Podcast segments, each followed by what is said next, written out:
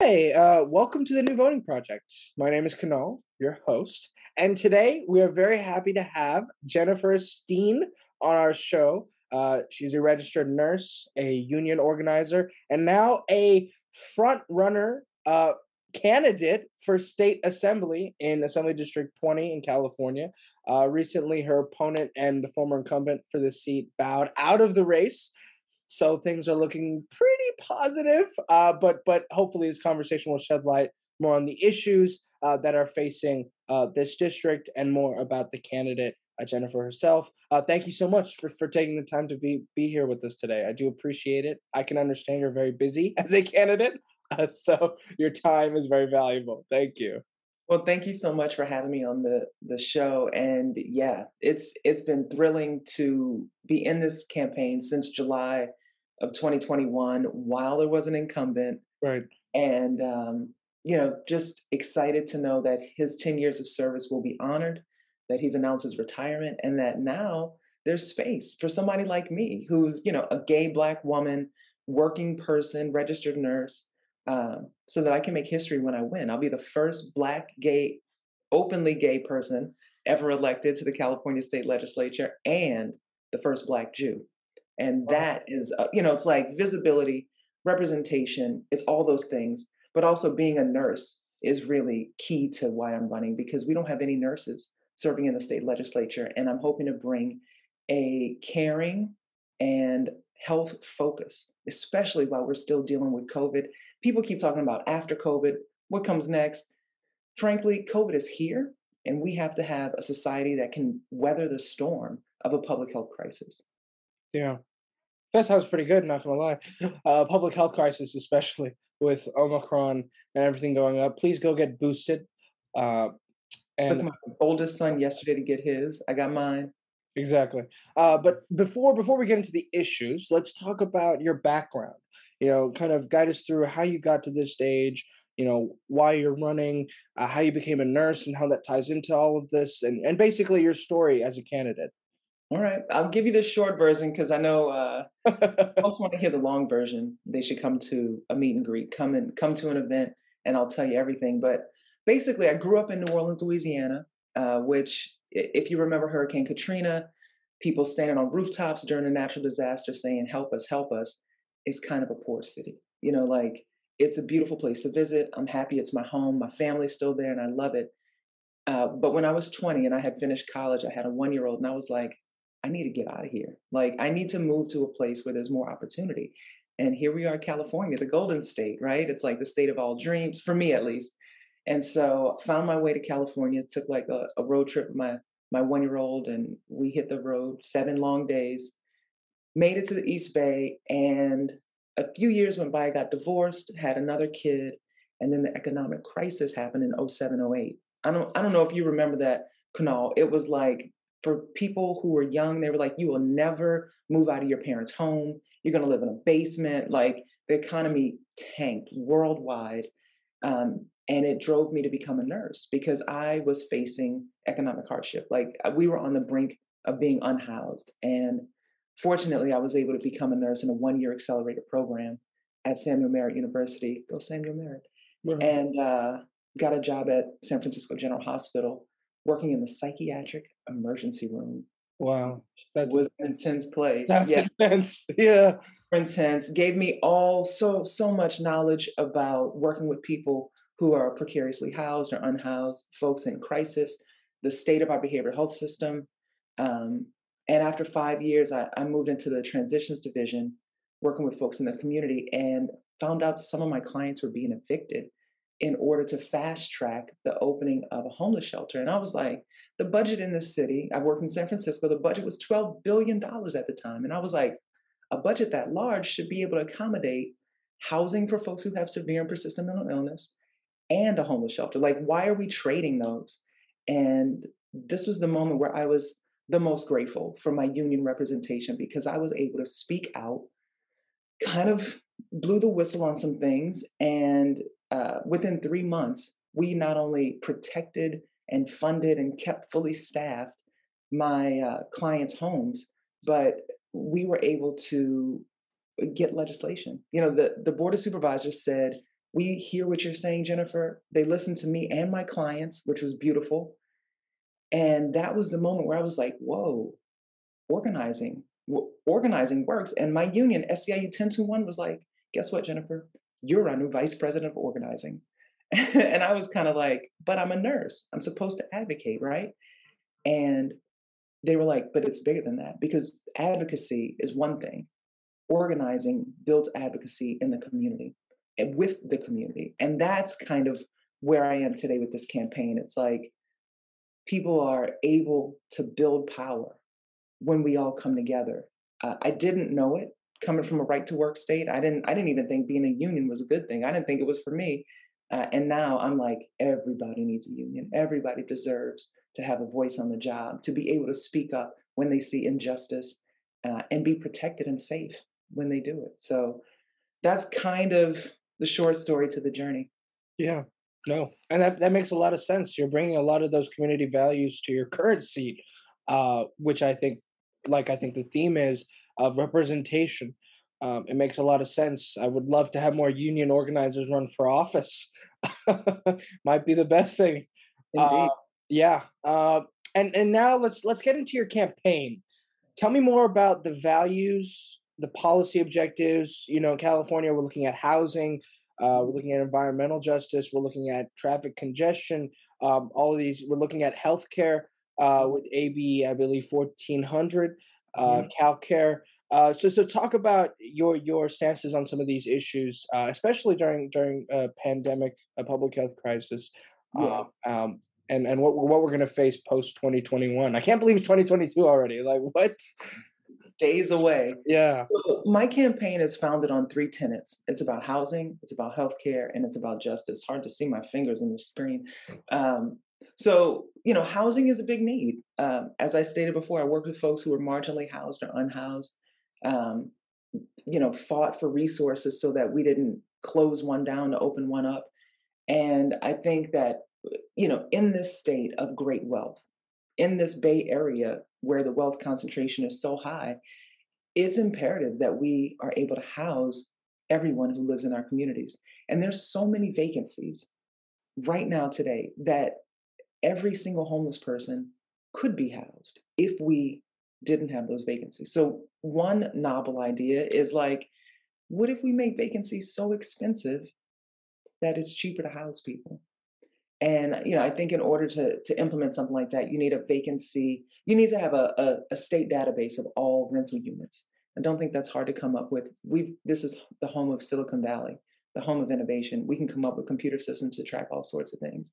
Um, so that's one way. Another thing that I believe in is that we need mixed income housing units. And I think that some of those housing units should be developed with uh, governmental subsidies. So that would be kind of like social housing, but it also would create communities where folks of different uh, income levels live all together.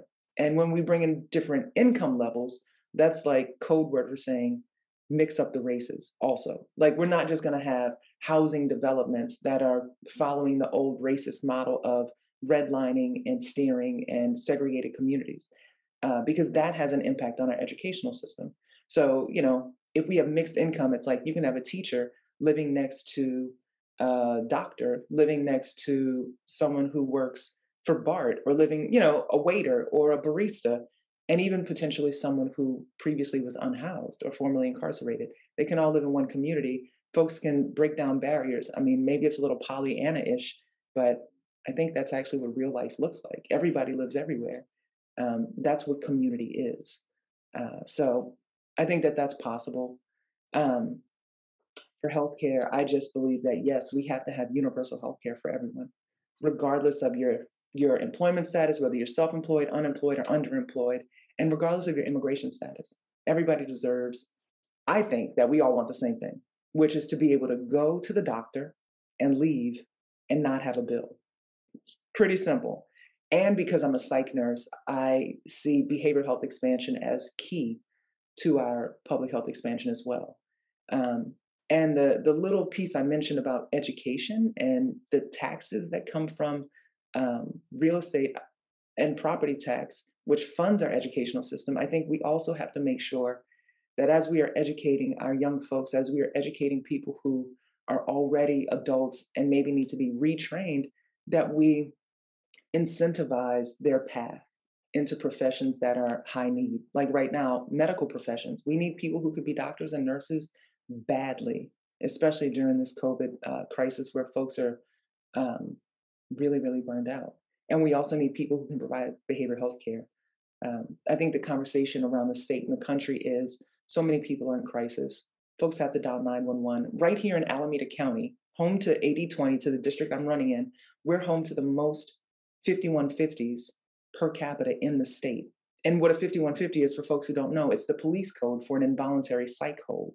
So if you dial 911 and you're like, I'm in trouble, I need behavioral health care, because you don't know who else to call, they take you to the hospital where I used to work, to the psychiatric emergency room in the back of a police car, wearing handcuffs, and that's your entry to getting help while you're in crisis.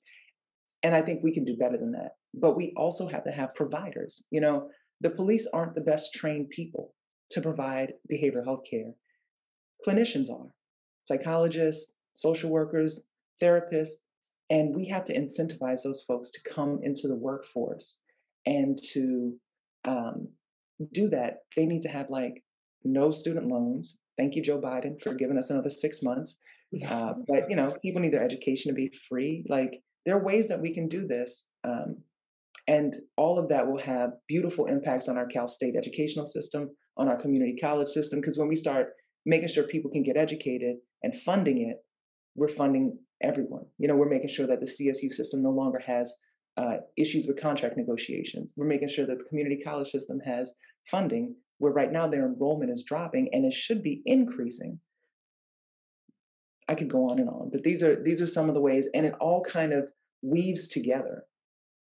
Yeah. No, that makes a lot of sense in terms of current current issues we're facing, especially especially on healthcare. I believe we should have more nurses representing us overall mm-hmm. in the in the legislature, um, especially ones that are union organizers, and especially on education. I feel like, you know, I've had Delaine Eastin on the show, um, and w- what we've discussed is that there's a failure and mm-hmm. lack of sustainable education policy because it's usually the first thing to go when we're talking about budget cuts um, and, and, whatnot. Um, even even even even in a state like California. Uh, so so I believe education is a high priority. It affects my generation the most. You know, having a solid education going in, maybe vocational training opportunities. Right, I think those need to be at the forefront of the discussion because I don't think they ever are. Mm-hmm. Uh, but needless to say, we do have to deal with the public health crisis right now. yeah, make make vaccinations more clear, uh, make testing, rapid testing more available. Uh, those are all things we should be focusing on uh, as we speak. Uh, but yeah, no, those sound those sound like hefty, hefty goals, especially to accomplish in a very moderate legislator.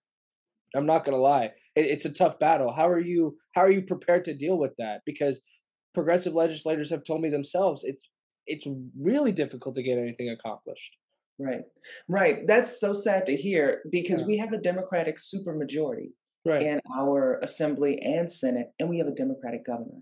So, you know, the difficulty is part of why I think my union organizing experience uh, will come in handy because, frankly, folks need to be organized. But that doesn't just mean like, hey, legislature, we need you to vote this way. It means sometimes you got to move the public too. When you can move the constituency, when you can move the voters, when you can move public opinion and bring those people to Sacramento, the same way paid lobbyists show up in Sacramento, then you change the equation around pressure.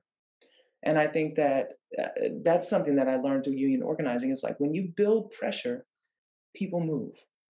I mean, it's just like in the pipes. You know, like if you have pressure built up under your house and suddenly you release this, the valve on the tea kettle or whatever, the steam goes up, the whistle goes off, and and you see some relief in that pressure. So I kind of want to build up some pressure in our in our legislature, but I also want to make sure that the people of California have access to the legislature.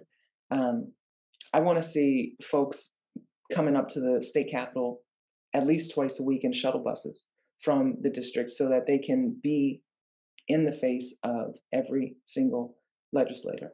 And I think that there are community orgs out there that would love to support bringing people for more than just one lobby day a year, but for lobby days consistently, the same way paid lobbyists do. Um, you know, right now I serve on the Alameda Health System Board of Trustees, and here in Alameda, uh, our our health system manages four hospitals: John George, which is our psych hospital, Highland Hospital, our Level One Trauma Center, uh, Alameda Hospital, and San Leandro Hospital, and more than 300 SNF beds uh, for folks when they're in recovery, um, and for elder care. And in the role, I also chair the finance committee, and it's a billion dollar health system. So I currently serve in a role that is moving policy, that is helping to dictate health policy within our county. And I think that the experiences that I've gained doing that, while at the same time serving as vice president of organizing for more than 3,500 of the staff that work for the health system, um, I think I've demonstrated an ability to kind of toe a fine line of organizing while serving uh, in this very important role. And it's similar to what I'll do when I get to Sacramento. Um, I'll just say that we've had victories uh, at SEIU 10 to 1. Right. And brought in 293 brand new members to our union, and they are employed at the Alameda Health System. So, literally doing both jobs at the same time, representing working people, growing the labor movement, and representing the health system without crossing ethical boundaries, like always maintaining, but you know, doing the work of representing working people and doing the work of representing the health system. Um, so, you know, I don't know how many people can say that they have that kind of experience uh, where you, you every single day I show up and I do the work, and uh, I will do that in Sacramento. Yeah, no, I have no doubt that you won't. and and I think it makes a lot of sense. I would just say tread carefully. You know, Sacramento's a, a beast of its own. Um, it moves way beyond um, Alameda County and and community politics. Um, and, and you might be joined by several other members. I know Matt Haney is running um, up in San Francisco. So right. so maybe maybe you're gonna it's gonna feed the movement that's already there. It's already existing. Um, and let's see how these new lines turn out. I know we were talking about that before the interview. Uh, but but no, I'm excited to see what we can accomplish in 2022 and beyond uh, with, with our legislation. Uh, but I want I want to circle back. the The premise of this uh, show is to kind of discuss the state of voting um, in the United States, voting rights, uh, which actually I believe has to do with everything, but for your purposes has to do with an election, right? It, it's very important to to vote in any election. Some people only vote in in you know presidential elections. Um, so others stick to community. Some people just don't vote at all, right? Um, and so I want to ask, what's your pitch to to those voters that are going to be watching and receiving this message um, that need to vote in this election? What what would you um, urge upon? Uh, because because it's an off year, it's not a presidential cycle. Um, it's a primary. Uh, so so so tell the voters as if I am a voter because technically I am a voter. a voter, and you're in this district. Is that right? That's right. All right. Well, what I would say is uh, one of the first things that I like to do is ask a lot of questions about what people really care about because, you know, maybe behavioral health care is not your bag, or maybe, you know, it's like it's not about expanding healthcare and building housing, but it's something else that you care about, like the potholes on the street or the street lights or you know something else we can address. So honestly i want to ask every voter what's important to them and for the people that i can't talk to then i want to appeal to uh, the things that are happening globally in our world. So like how do we protect our community from this hazard that is covid this healthcare crisis as a registered nurse it's my duty to save lives every single day and that's the work that i intend to do as a policymaker is to implement policy and an agenda that will save lives and will care for our community. Um, you know, I think I stand apart because of my work in the Alameda Health System. I stand apart because I am a registered nurse. Uh, for the last, I don't know, 25 years, nurses have been the most trusted profession. And I think that is for good reason. I think that we engender trust. We do work. When people come into the hospital, the first person and the last person that they usually are are touched by is a registered nurse. And it's that kind of care that I'll bring to the work every single day. Um, and also, you know, the work that I do as an organizer is that of helping to move people, helping people to dig in and and do the work that they find to be important. So for you, Kunal, I want to know what is it that you care about most in this world? Sure. Um, I care about a lot of things. let's say specific to Dublin, right? Let's say let's stay local. Affordable housing. Okay. It's one of the most prominent issues that divides progressives. It, it divides, you know, me and my neighbor potentially, right? Um, right. So that's that's what I'm worried about the most in in a growing um, an industrious city like Dublin. Right. That's beautiful. So if you care about affordable housing, and I want to make sure that we can build housing, but also keep housing affordable, uh, then I think that that's also what I want to engage you about. I want to engage with you about. Um, I feel like this is kind of like an organizing conversation, but I'm not trying to convince you of anything, uh, though that is kind of what you asked me to do. Um, I think it's less about me convincing you and more about like tapping into your heart so that you can understand that we can get there together. So, you know, I, I think like my pol- my ideas and policy around um, making vacancies so expensive that everyone can be housed. I think that maybe applies in Dublin, but I don't think you guys have a huge homelessness crisis the way we do in other cities. No, no, actually, separate from most of the other districts, the cities that that inhabit the other the district, uh, we we struggle because we are often bought out by developers who mm-hmm. only build market rate housing, which mm-hmm. partly has to do with our city council representation. But mm-hmm.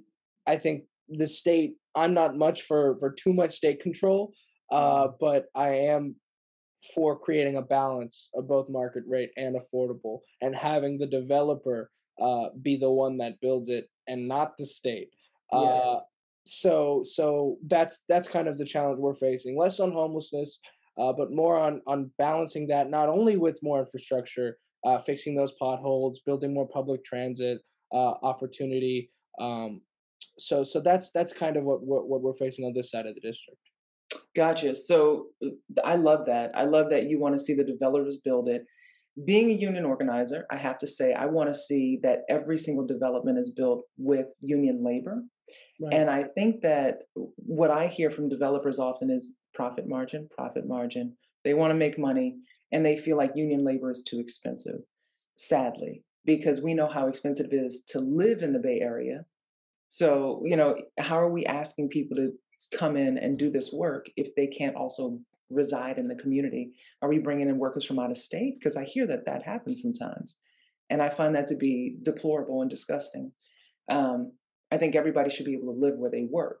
And so, if we need to build housing that is affordable and preferably deeply affordable, so that somebody who is um, whatever, so that everybody can get housing, that's what I want to push for in Dublin and everywhere else. You know, I do think that it could be beneficial if we had state subsidies. I don't necessarily want to do state subsidies uh, that simply pad the profits of private developers, but I think that we also need to have, you know, like SB 50, which was Scott Wiener's legislation uh, last year, was all about increasing density, especially around transit corridors. The part that I wanted to see was affordability considerations we have to have affordability considerations when we're building and when we're imagining development. Right. Because without it, that's where we end up missing. So right now in Hayward, we're actually going to lose schools. There's a proposal from the school district to close five elementary schools and two middle schools. It's going to impact 18,000 students between like moving them around and all sorts of stuff. And the district wants to come up with a financial solution to sell the public land to real estate developers, to the highest bidder for building market rate housing. And the sad part is that, uh, you know, in, in this area, it's going to increase gentrification in a certain way. In a suburb like Dublin, it already is kind of that, you know, pretty much everything is a newer, newish, within the last 30 or 40 years development. Right. Um, but without regulation, without constraints, that say we have to consider affordability first, more than just 10%, more than just 15 or 20%. Like we have to make fully affordable developments. We have to invest in it. And I don't think it's going to happen if we don't force it because market rate housing is profit, even if it sits vacant. You know, how much market rate housing have we built in a city like San Francisco? And it's vacant. But we have people that are homeless right next door to the construction to the buildings. So, you know, I think that's that's where I come in. Um, tell me what you think of that. No, I think it makes a lot of sense. I I am a big proponent of creating housing that matches, uh, you know, certain uh, demographics as well, um, and and also salaries. So you know, my teachers who work at the public schools here in Dublin can't afford to live in Dublin. Mm-hmm. That's uh, seniors. Uh, I've heard. You know, it's very difficult for them. They're on a very fixed income. They don't have the Silicon Valley, um, you know, money that floods into these cities because people need to live here to commute to those areas. Uh, and and that's kind of what Dublin is. It's kind of like this hub to where folks who work in South Bay, San Jose, tech, or they you know transit to, to San Francisco. That's kind of where the city lies. Uh, and yes, we're creating new jobs. Companies are moving out here, uh, but that's also what we're facing is the influence of tech, uh, corporate influence in, in our elections. Um, so so you know, uh, and I'm not sure how much the legislature can address that, but having one more clean money candidate uh, be a representative in in uh, in Sacramento isn't isn't the worst thing as far as I can tell. Uh, so I think it sounds sounds pretty good for now. well, I'm glad that it sounds good. I think it's you know it's not simple. It's not cookie cutter, and you're right. We do have to focus on making sure we have places for teachers, nurses, firefighters, police. You know, everybody needs to be able to live where they work. Um, and you know, I I don't know that I would want to shape policy to the current demographic, or if I would want to shape policy that creates a demographic. Yeah. Because I think what we see in some areas is that uh, they are homogenous. Exactly. And the the homogeneity of the the people doesn't match the socioeconomic situation. Like you said, we got seniors, we got fixed income folks, we got folks who are nurses and teachers, and you know the socioeconomic piece sometimes master, matches race lines, sometimes it doesn't.